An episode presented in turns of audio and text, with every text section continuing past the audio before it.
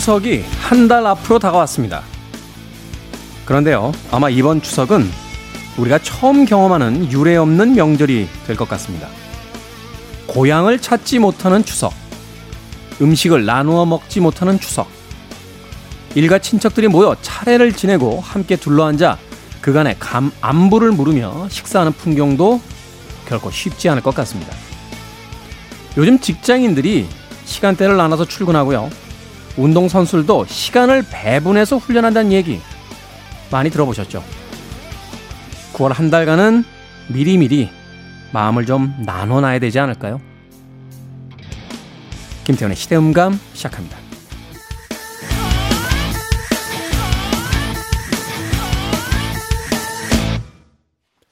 2020년의 추석은 10월 1일 목요일입니다.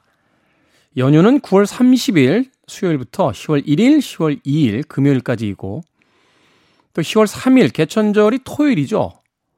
그리고 10월 4일이 일요일이니까 평소와 같았다면 아마도 인천공항에 사람들이 몰리고 또 미리미리 어, 고향을 방문한 가족들끼리 왁자지껄한 음,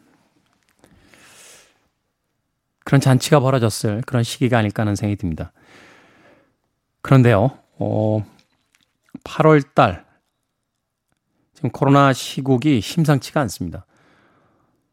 아마도 9월 한 달 동안 어떤 획기적인 음, 방역 효과가 나타나지 않는 이상은 이번 추석은 고향을 찾는 것도 좀 자제해야 되는 그런 초유의 명절이 되지 않을까 하는 생각이 듭니다. 과거에 이런 이야기 한 번쯤 들어보셨을 거예요. 더도 말고 덜도 말고 한가에만 같아라. 이제는 그 이야기가 박물관에서만 존재하는 음, 더 이상 현실에선 쓸 수 없는 그런 이야기가 되어버린 건 아닌가 싶어서 좀 씁쓸하긴 하네요.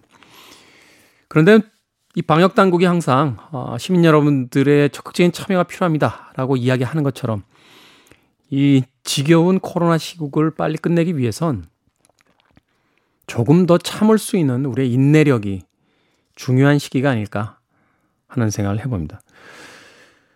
뭐 어느 사람이라고 어, 그 답답한 마스크 집어 던지고 사람들 많은 곳에 가서 친구들과 잔을 쳐가면서 어, 술도 한 잔씩 나누고 좋아하는 사람들 만나서 막 수다도 떨고 여기저기 여행 가고 어, 그러고 싶지 않겠습니까? 그런데 조금씩 다 참고 있잖아요. 네. 공동체라는 것에 대해서 한 번쯤 생각해 봐야 되는 시기가 아닌가 하는 생각이 들어요. 어, 나는 건강해서 괜찮아. 아, 나는 젊어서 괜찮아. 아니, 나는 병 잘 안 걸려. 나는 혼자 살아서 괜찮아. 이런 분들 가끔 주변에서 어, 보게 되는데요. 같이 살고 있습니다. 아, 우리가 산속에서 혼자 살고 있는 사람들이 아니기 때문에 나의 부주의가 누군가에게 큰 일을 어, 가져올 수 있다는 것 꼭 생각했으면 좋겠습니다. 우리가 음주운전을 하는 것도 그렇게 강력하게 처벌해야 된다라고 이야기하는데 공동체에서 누군가를 위험에 빠뜨리는 행위는 좀 참아야 되지 않나 하는 생각 해보게 되는군요. 아무쪼록 9월 어, 한달 동안은 좀 드라마틱한 변화가 있었으면 좋겠다 하는 생각 해봅니다. 자, 김태현의 시대 음감, 시대 이슈들 새로운 시선과 음악으로 풀어봅니다. 토요일과 일요일 오후 2시 5분, 밤 10시 5분 하루 두 번 방송되고요. 팟캐스트로는 언제 어디서든 함께 하실 수 있습니다. 코로나, 장마, 태풍, 또 코로나. 우리들의 여름은 다 어디로 가버린 겁니까? 벌써 추석 얘기하고 있습니다.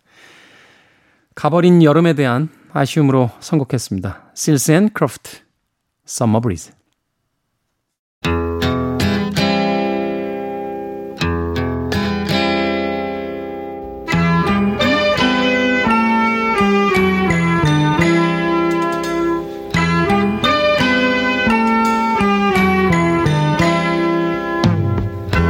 Curtains hanging in the window in the evening on a Friday night. Little light is shining through the window, lets me know everything's alright. Summer breeze makes me feel fine,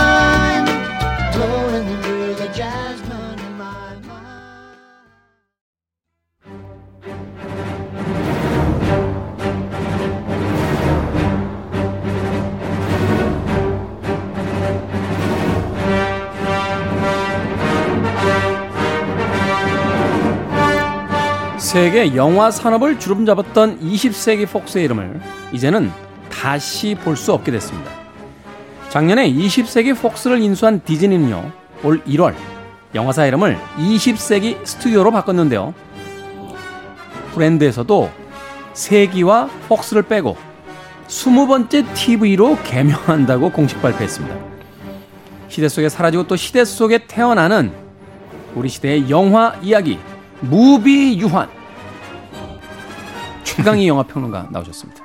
네, 안녕하세요. 안녕하십니까? 네. 네. 아니 그럼 우리가 어린 시절에 들었던 그 음. 빰빠라밤 빰빰빰빰 빠라밤 하면 이렇게 스포트라이트 확 이렇게 왔다 갔다 하는 네. 그거 없어지는 겁니까? 이제는 뭐 바꾸지 않겠습니까? 그 아니면은 뭐 그 시그널은 그대로 그러니까 시그널 음악은 그대로 두더라도 음. 이제 뭔가 뭐 그 로고 로고 정도는 바꾸지 않을까 이런 생각이 듭니다. 아 로고 정도는 바꿀 것이다. 네. 그렇군요. 근데 여기에 대한 여러 가지 이야기가 있는데 이제 디즈니는 약간 진보 쪽 성향이 좀 강해지고 네, 있고 네. 음, 최근에 그 특히 애니메이션 보면 그렇잖아요. 주인공들이 다 페미니스트예요. 그러니까 여성 주인공들이 되게 네, 많고 많-. 또 뮬라는 이제 아시아. 네, 맞습니다. 그 전에 이제 코코는 멕시칸. 네, 네. 그 전에 또 모아나인가요? 네. 그거는 또 저 폴리네시안. 네. 예. 백인 중심 서사에서 좀 벗어났어요. 예. 근데 이제 20세기 폭스는 좀 보수적 색깔이 음. 강한 영화사이다 보니까 음. 뭐 이런 이런 걸 또 지우려고 한다. 뭐 이런 이야기도 있던데. 음. 어찌 됐건 네. 그리고 뭐 20세기 폭스라고 하는 이제 브랜드 파워가 뭐 유지해서 좋을 수도 있겠지만 이거- 이거에 대한 또 뭔가 그 어, 충성 로열티를 가지고 있는 분들이 있을 거 아니에요. 아, 그 왠지 설레고 20세기 폭스 로고만 탁 나오더라도. 근데, 근데- 이제 뭐 20세기가 지나간 지 벌써 20년이 지났는데 여전히 그걸 쓰고 있다는 거는 좀 약간 어떻게 보면 시대착오적으로 볼 수도 있죠. 수도 있을 예. 것 같아요. 생각해 보니까 이제 마블이나 뭐 픽사 이런 데는 아 픽사죠. 픽사 음. 이런 데는 좀 아직도 진성 이 열혈 팬들이 좀 있는데 네. 20세기 폭스 지금 생각하니까 20세기 폭스에서 만든 영화도 그렇게 많이 생각도 잘 안 나요. 맞아요, 맞아요. 네. 아, 이건 20 마블은 딱그 브랜드가 딱 나오? 브랜드가 딱 나오죠. 예. 뭐 픽사도 그렇고 예. 디즈니도 그렇고 예. 딱딱딱딱 나오는데 이, 그러네요. 워너브로더스나 뭐 이제 다른 영화사들도 몇몇 떠오르는 작품들이 있는데 음. 20세기 폭스라고 하니까 최근에 뭐 이렇게 뚜렷하게 떠오르는 게 별로 없네요. 네, 엑스맨이 20세기 폭스 거였죠. 아 그래요? 예. 오, 그때 이제 뭐 마블이나 이런 음, 영화사가 이제 제작 안 할때 네, 네, 슬쩍 네. 빌려준 거고 임대했던 거. MGM은 이게 007 시리즈가 있어. 예, 맞습니다. 어. 예전에는 그래도 1930년대 그 할리우드 메이저 스튜디오 중에 MGM 빠지지 않았습니다. 굉장히 큰 스튜디오였어요. 그 사자가 와. 예. 그리고 이제 지금은 사라졌죠. RKO라는 또 스튜디오가 있었는데 네. 그때는 디즈니는 스튜디오에 속하지도 않았어요. 그냥 애니메이션 만드는 조그만 예, 예, 예. 네. 조그만 제작사에 불과했는데 뭐 지금은 이제 세계 최강의 최강이죠. 스튜디오가 됐죠. 네. 예. 폭스도 샀고 마블도 샀고. 네. 어. 근데 뭐 디즈니가 지금 테마파크라든지 이 극장 산업이 좋지 않아서 코로나 때문에 음. 불황이다라는 이야기를 하는데 아무튼 음, 다시 극장에 가서 영화를 마음껏 예, 팝콘 막 집어 던져가면서 볼 수 있는 날을 요즘에 기대하면서 극장 가면요, 그, 뭐, 그, 정말 감동적인 그 다큐멘터리 비슷한 게 그런 게 나옵니다. 극장에서 이제 보여주는, 아, 막 감동적인 여러 영화의 그 장면들을 쫙 짜깁게 해가지고, 와, 당신과 만나기를 우리는 기다려왔습니다. 뭐 이러면서 코로나 사태에서 이제 극장에 못 왔던 그런 사람들을 정말 웰커밍하는, 아, 얼마나 기다렸는지 모릅니다 하면서 쫙 이렇게 그런 게 나오는데 최강희 평론가하고 이제 저하고 그 SNS에서 이제 주로 친구들이 영화, 음악 이쪽 관계자들이 많잖아요. 네, 네. 그러다 보니까 코로나 때문에 정말 뭐 공연 쪽도 그렇고 어, 영화 쪽도 그렇고 지금 물론 뭐 모든 분야가 다 마찬가지겠습니다만 네, 좀 힘든 게 사실입니다. 자, 김태현 시대음감 영화 시장이 힘들어도 영화 얘기는 좀 하고 가야겠죠. 어떤 영화 오늘 소개해 주시겠습니까? 예, 뭐 사실은 이 영화들은 8월에 개봉한 한국 영화들 좀 소개를 해드리려는데요. 8월에 개봉한 7월 말부터 8월까지의 한국 영화들의 면면을 좀 이렇게 되짚어보고 좀 비평을 해보려고 해요. 근데 음. 예, 어떻게 보면은 지금 코로나 사태 때문에 뭐 별로 이렇게 타이밍이 좋지 않다라고 얘기할 수도 있지만 그러나 지금 재확산 시점보다 먼저 개봉했다는 거는 굉장히 운이 좋다. 예, 왜냐하면은 영화들이 그래도 적어도 뭐 다만 악에서 구하소서 같은 경우에 400만이 넘었어요. 아, 400만이 예, 들었어요? 만약에 지금 이게 한 끗 차로 몇 주만 늦게 개봉했어도 이 흥행 수치는 불가능했죠. 그렇죠. 예. 어, 어. 그리고 뭐 지난달에 어 조금 많이 비판을 했던 그 반도 같은 영화도 300만 넘었는데 반도. 예. 어. 그 영화가 뭐 지금 개봉했으면 어떻겠습니까? 그러니까 뭐. 완전히 지금 너무너무 럭키한 케이스죠. 그러네요. 영화들은. 8월에 개봉한 영화들은. 그때 개봉할 때만 해도 아, 코로나 때문에 참 이게 영향이 많다라고 했는데 네. 그때도 지금에 비하면 괜찮았던 시기였군요. 그렇습니다. 근데 보통 일반적으로 이제 영화 이- 영화계 사람들 얘기를 들어보니까 일반적인 보통 때는 그러니까 코로나 사태가 아닌 평시에는 여름 시장이 엄청나게 핫한 시즌이잖아요. 천만 나오는 시장이잖아요. 예, 예. 그래서 이제 요때는 배급사들이 서로 막 엄청나게 신경전을 벌이거든요. 좋은 어 타이밍을 잡으려고 서로. 소위 이제 대진표라고 그러죠. 네네. 어떤 대진표. 영화랑 같이 개봉되느냐. 예, 저쪽에서는 뭐가였는데 하면서 서로 막 신경전하고 막 이러는데 올해는 안 그랬다는 거예요. 올해는 배급사들이 서로 모여서 어 언제 개봉하세요? 뭐 이러면서 순서 순서 맞추자. 순서 맞추고 그다음에 그 영화가 잘 되면 뭐 아, 축하 전화해 주고 왜냐하면 뭔가 이 활로가 있어야. 활로를 개척해 주는 영화가 필요했던 거죠. 음. 한 편의 영화라도 잘 돼야 또 관객들이 화제가 다시, 되고 또 관객들이 네, 극장으로 극장으로 다시 돌아오니까 그런 면에서 이제 배급사들이 경쟁하기보다는 서로 협업하는 분위기였다. 올해는 올해 여름은 특히나 그랬다라는 그 얘기를 전해 들었는데 아, 그럼에도 불구하고 뭐 어찌됐든 그 영화의 만듦새라든가 이 시대와의 어떤 상관관계라든가 이런 것들은 비평적으로 또 짚어봐야 되지 않겠는가? 제가 또 평론가인데, 예, 그 응원하는 마음으로 영화에 덕담을 쏟아부을 수는 없다. 이렇게 생각하고 예상은 했어요. 음, 예상은 했습니다. 냉철하게 네. 어, 영화 한 편 한 편 좀 되짚어 보겠습니다. 어떤 영화부터 시작입니까?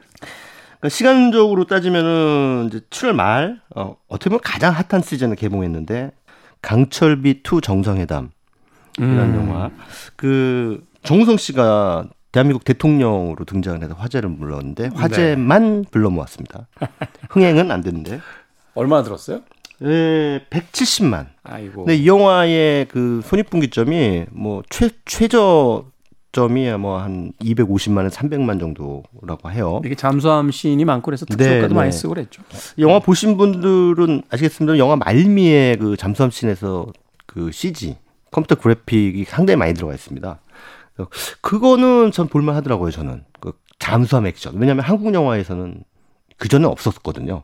그런 잠수함 액션. 물론 예전에 유령이라는 영화가 아주 20년 전에 있긴 했습니다만 잠수함 액션이 아주 없었던 건 아닙니다만 이 정도 스케일의 어그 액션을 보여주는 영화는 이번이 사실상 처음입니다. 이게 양우석 감독, 그러니까 변호인을 만들었던 양우석 감독이 그 변호인 다음으로 연출한 작품이 강철비였죠. 네. 그 작품이 꽤 잘 됐어요.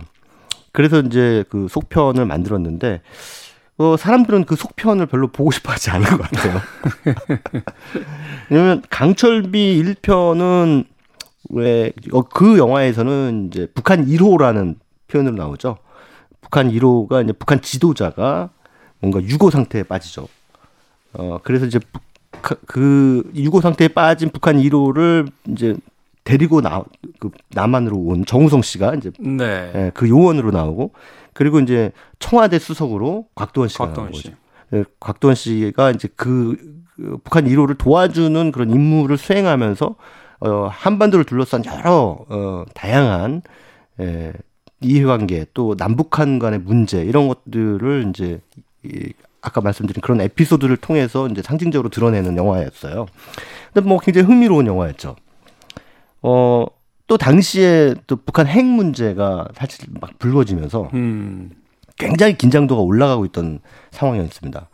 그런 상황이었기 때문에 어, 사람들한테 오히려 굉장히 많이 소구됐던 작품이었던 것 같아요. 강철비가. 네. 그러니까 그 타이밍이 잘 맞았던 거죠. 이번에 강철비 2도 타이밍적으로는 나쁘지 않았어요. 그러니까 뭐 물론 한반도 전체로 봤을 때는 과히 바람직한 상황은 아니지만 남북 관계의 긴장이 다시 고조되고 있지 않습니까? 또 북미 관계도 마찬가지고 그런 긴장이 다시 고조되고 있는 상황이었기 때문에 이 영화의 설정이 어, 상당히 기시감을 불러일으키는 거였죠. 음, 네. 그렇죠. 이게 사실은 최근에 어떤 그 우리나라 남북 정세하고 네. 이제 맞물리면서. 네, 맞습니다. 사실은 그런 어떤 현실적인 정치적 네, 그 네. 상황들도 좀 들어가 있다라고 어, 네. 소개가 됐었는데. 그렇죠. 그리고 뭐 우리가, 어, 그 다양한 그 정상회담, 그러니까 지금까지 있었던 남북 혹은 남북미 정상회담들을 우리가 목격했기 때문에 예, 그런 연장선에서 이 우리 현실과 이 영화가 가지고 있는 가상이지만 이 설정이 이제 어떻게 맞물리고 또 얼마나 개연성 있게 펼쳐지느냐에 대해서 평가할 수 있었죠. 음. 근데 왜 흥행을 실패했을까? 요 지점은 좀 머리를 갸우뚱하게 만들어요. 왜냐하면 영화적인 만듦새가 과히 나쁘지는 않은데, 네.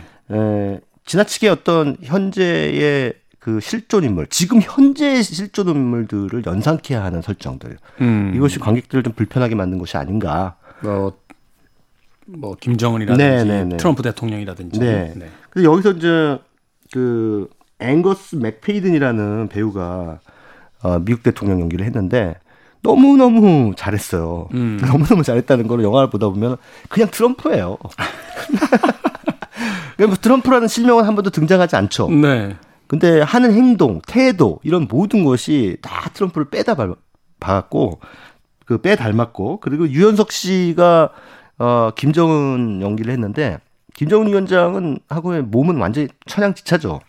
몸은 예. 한 절반. 예, 신체 조건은 천양지차예요. 천양지차인데 말투라든가 또는 이제 그 북한에서 처, 이, 이 김정은이 처한 그런 위치라든가 이런 것들이 굉장히 개연성 있게 영화 속에 드러나는데 아, 이 영화를 보면서 내가 유연석이라는 배우가 어, 정말 대단한 배우구나라는 음, 생각을 했습니다. 연기를 잘하는구나. 예. 야, 최강희 평론가 이 정도 이야기 해줄 주면 자부심을 가지셔도 될 것 같습니다. 그러니까, 그러니까 슬기로운 의사생활을 몰랐는데 야, 확실히 그 연기력이라는 게 영화를 오야 진가가 드러나는구나라는 생각을 했어요. 그리고 이제 정우성 씨는 대한민국 대통령. 음. 근데 이 정우성 씨는 그 특유의 약간 어수룩한 느낌 있지 않습니까? 약간 반박자 이렇게 늦게 반응하는 예, 예, 그 예. 있죠. 우리 남한이 가지고 있는 그 국제 정치적 포지션이라 그러죠. 음. 이거를 이 정우성 씨가 그 캐릭터로 표현하는 것 같았어요. 음. 우리의 어떤 위치 자체가 예, 지금 예, 예. 중국과 북한과 미국과 네. 이 사이에서 어떻게 좀 확고하게 어떤 네. 단언할 수 없는 그런 네, 맞습니다. 위치들. 그래서 그런 면에서 강철비 two 정상회담은 제가 보기에는 뭐 아주 준수하게 잘 빠진 영화는 아니지만 적어도 어, 한국의 현실, 한반도를 둘러싼 그 현실을 관객들에게 이렇게 뭔가 이렇게 좀 차갑게 응시하게 만드는 예, 그런 차원에서는 나쁘지 않은 영화라고 봤는데 관객들은 그것도 보기 싫었던 것 같아요. 음. 왜 뉴스에서 나오는 거 영화에서 또 나오면 보기 싫잖아요. 그런 것도 분명히 네. 있었을 거예요. 예, 네. 그런 것도 있고 또 한편에선 경호 요원이나 음. 특수 부대원이나 음. 스파이나 음. 이런 분들이 이제 주인공이면 좀 이렇게 흥미진진한데 음. 대통령과 음. 대통령의 저기 위원장까지 네네. 이렇게 세 분 나오시면 좀 무겁죠. 네. 아무래도 그죠? 그렇죠. 네, 무거워요. 그래서 음, 뭐그 그런 것들이 아니었을까 하는 또 생각을 해보게 되네요. 네. 뭔가 근데 좀 흥미로운 거는 이제 그 강철비 그러니까 전편에서 북한 요원으로 나왔던 정우성 씨가 대한민국 대통령으로 나오고 한국 요원이었던 청와대 네. 청와대 수석이었던 곽도원 씨가 북한의 2인자로 나와서 쿠데타를 일으키죠. 음. 예, 그러면서 이제 역할을 바꾸면서 네 역할을 바꾼 것도 흥미롭고 근데 이걸 제가 양호석 감독한테 왜 이렇게 역할을 바꿨습니까라고 물어봤더니 어, 그런 대답을 하더라고요. 그냥 지금 구조가 중요하다는 얘기를 하고 싶었다. 구조. 그러니까 한반도를 둘러싼 이 에, 뭔가 환경이나 구조에서 만약에 사람이 바뀐들 이 사람들이 그러면 사람이 바뀌었다고 입장이 바뀔까? 절대 바뀔 수가 없다. 나만의 누가 오든 나만의 입장이 이러함으로 그런 스탠스를 취할 것이고 이렇게 그런 거죠. 북한에 누가 가든 또 쉽게 해서 북한의 지도자가 누가 되든 네, 네. 남한의 지도자가 누가 되든 이게 쉽지 않은 문제다. 그렇죠. 우리 자체가 지금 꼬여 있기 때문에 네. 북한은 저렇게 갈 것이고 남한은 이렇게 갈 것이다. 음. 그래서 이제 사람을 한번 바꿔봤다. 이렇게 음. 이제 말씀을 하시더라고요. 뭐 개연성이 있는 뭐. 음, 이야기는 합니다. 예. 음악 한 곡 듣고 와서 다음 영화 이야기 듣도록 하겠습니다. 뭐 마땅히 어떻게 골라볼 수 있는 노래가 없어서요. 어, 그냥 이야기 듣다가 떠오른 건데 007 주제곡 중에서 나를 사랑한 스파이라는 어, 시리즈에 나왔던 곡입니다. 칼리 사이먼의 Nobody Does It Better.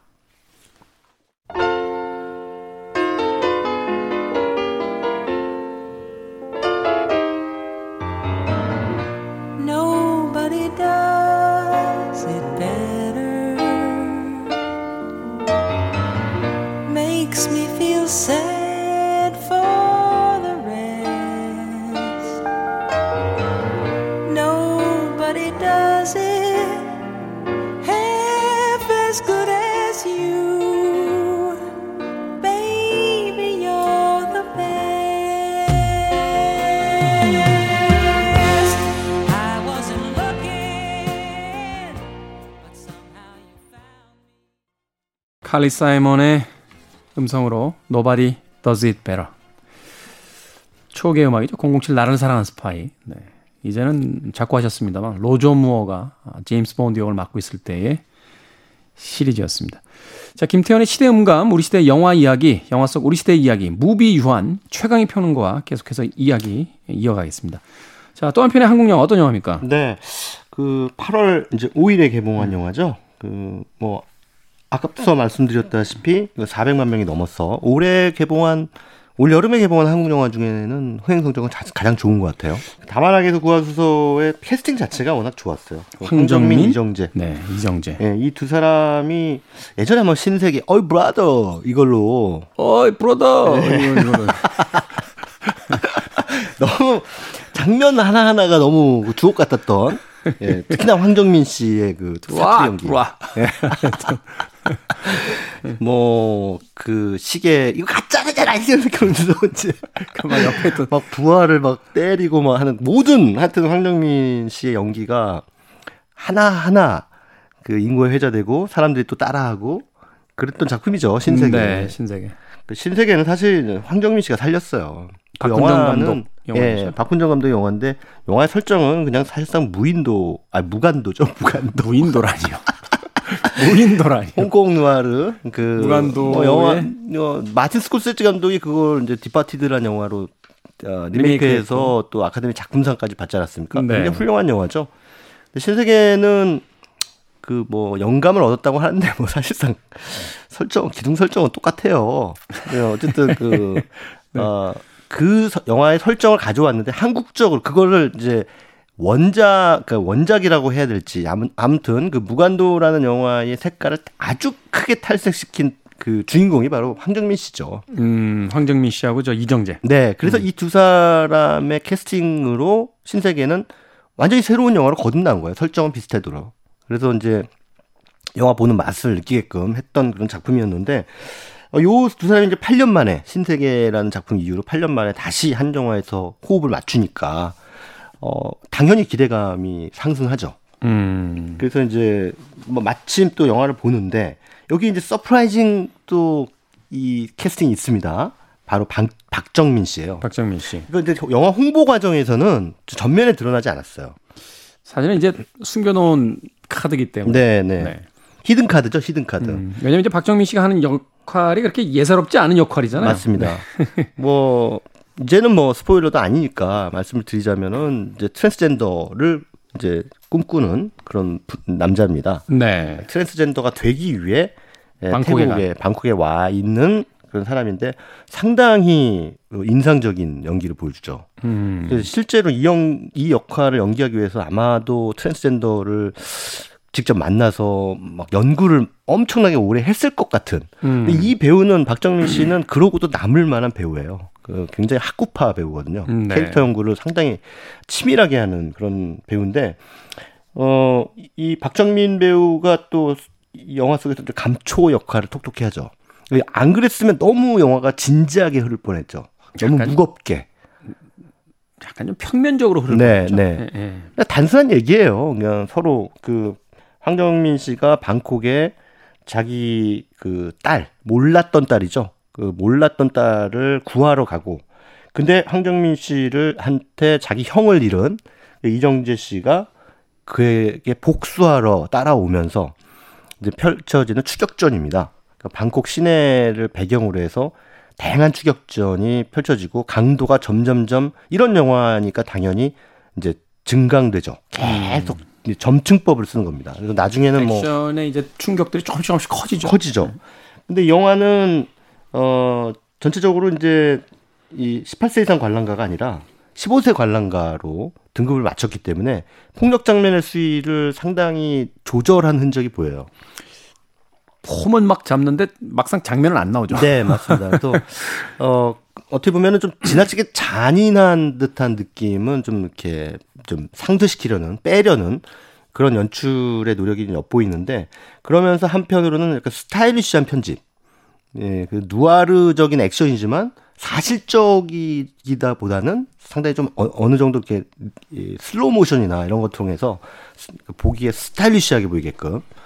그래서 이제 여기서 보면은 실제로 뭐그 어, 타격 액션이라고 표현을 쓰는데, 그러니까 실제로 이 황정민 씨하고 이정재 씨가 싸울 때, 어, 주먹이 상대의 이, 이 얼굴에 닿는 거죠. 음. 그렇다고 해서 뭐 진짜로 우리가 싸우듯이 진짜 팍 하고 때리는 게 아니라 천천히 때리는 거예요. 음. 천천히 때려놓고 어, 빨리 돌리는 거예요.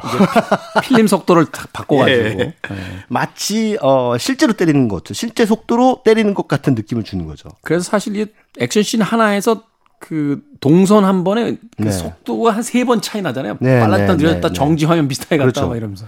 그거를 다, 다 하나하나 끊어가지고 찍은 거죠. 음. 근데 그거를 이제 편집적으로 다 붙여서 이어 붙였기 때문에 그런 액션 장면의 뭐랄까 세공력이랄까요? 이런 것들은 뭐 비교적 어 우수했던 그러나 뭐 아마도 그렇게 자주 보시지는 않은 어떤 그 맞습니다. 액션 리듬이 나올 예. 거예요. 네. 그런 액션 리듬은 어 조금 신기했다. 음. 그러나 아주 참신하진 않았다. 예. 뭐, 봤던 거니까. 뭐, 뭐, 그닥, 그 정도. 그래서 뭐, 그거 가지고, 와, 진짜 영화 끝내준다. 와, 액션씬 끝내주는데? 이런 느낌은 안 받았다. 못 받았다. 이렇게 말씀드릴 수밖에 없습니다. 왜냐하면, 이를테면 그렇습니다. 우리가 예전에 홍콩 누아르의 대명사인 영웅본색 같은 걸 보면, 네. 거기서 이제 소마가 나중에 이제 조직의, 조직의 배신에 의해서 그, 이제, 아, 아호인가요? 그, 그. 아성. 아성. 아성이 이제 그, 왜, 이제 감옥에 가고 본인은 이제 다리를 절뚝절뚝 아, 절면서 감옥에 간 거는 이제 송자호. 아, 송자호. 네. 송자호가 감옥에 가고 본인은 이제 완전히 추락하지 않습니까? 그래서 그렇죠. 그 차나 세차하고 이러던 와중에 그 조직에서 보낸 자들이 와서 옥상으로 올라와서 린치를 가는 장면이 있어요. 옥상으로 끌고 가서. 그때 이자웅 역할에 네. 아성이 올라와서 예, 너 때리죠. 까불지 마라라고 하는 뜻으로 때리는데 그 때릴 때 팍 하고 뭐 얼굴을 때리면 얼굴이 뒤로 퍽 넘어지면서 코피가 팍 하고 터지는데 그걸 예? 슬로우로 보여줘요. 코피가 터지는 그 장면조차 너무 멋있잖아요. 펑 하고 뭉텅이 피가 예. 아주 예. 처절한 느낌을 주거든요. 그 전까지는 막 빠르게 이렇게 그 네. 폭행 장면들이 나오다가 예. 그러니까 오우상 감독의 폭력 미학이라는 게 바로 그런 거거든요. 이게 그냥 표면적으로만 보면 굉장히 멋있게 보이게 만든 것처럼 보이지만 실제로는 굉장히 처절함을 강조하는 거예요. 사실은 오우상 감독의 등장 전까지 총격신을 그렇게 슬로우 비디오로 많이 보여준 영화들이 거의 없었어요. 되게 이제 그렇죠. 정광석화처럼 빠르게 쏘는 네, 뭐 네. 서부 영화 스타일의 어떤 그런 네. 액션씬들이 있었는데 오우상 감독은 역설적으로 그걸 슬로우로 많이 찍었잖아요. 그렇죠. 음. 슬로우로 보여주면서 그 인물들의 어떤 감정이라든가 내면이라든가 이런 것들을 그 화, 화면의 편집을 통해서 화면의 구성을 통해서 보여주려고 하는 의도죠. 단순히 깡패들이 멋있다라는 얘기가 얘기를 하려고 하는 게 아니에요. 네. 그걸 오, 오해하시는 분들이 계신데. 그 러네요. 그 저, 예. 저, 저 화, 화폐 위조범들이었죠. 네네. 영어 깡패들이죠, 뭐 사실 뭐. 네. 근데 어, 그런 느낌의 그 처절, 처절함, 이런 것들은 다만하게서 구하소서의 그 액션 연출에서는 찾아보기가 좀 어려웠어요. 음. 약간 좀 어정쩡하다는 느낌.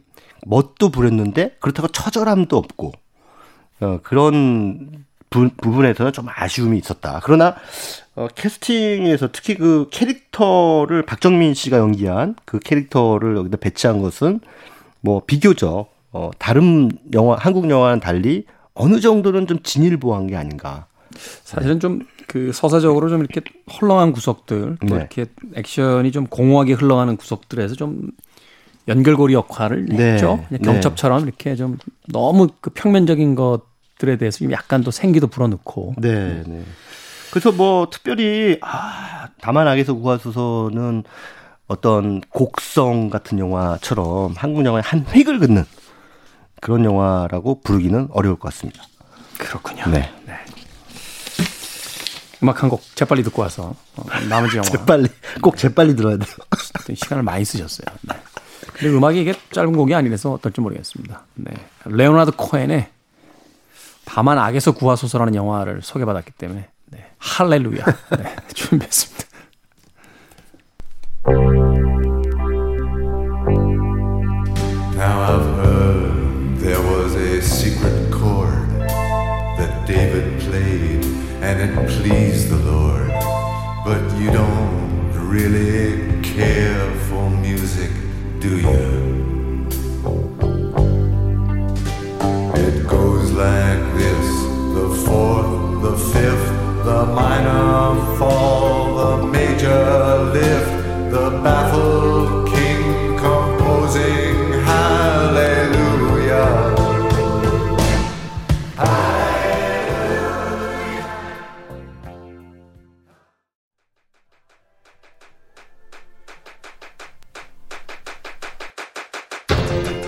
그래도 주말은 온다.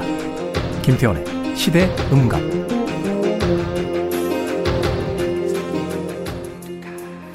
종교와는 전혀 상관없는 음, 노랫말이긴 합니다만 그래도 제목은 할렐루야입니다. 네. 레오나드 코엔의 할렐루야까지 듣고 왔습니다. 자, 아, 김태훈의 시대 음감, 영화 속 우리 시대의 이야기, 무비 유한, 이제, 최광희 평론가 마지막 영화 소개받는, 소개받도록 하겠습니다. 네. 짧게. 오케이 마담 그 올여름 한국 영화 행렬에 막차를 탔죠.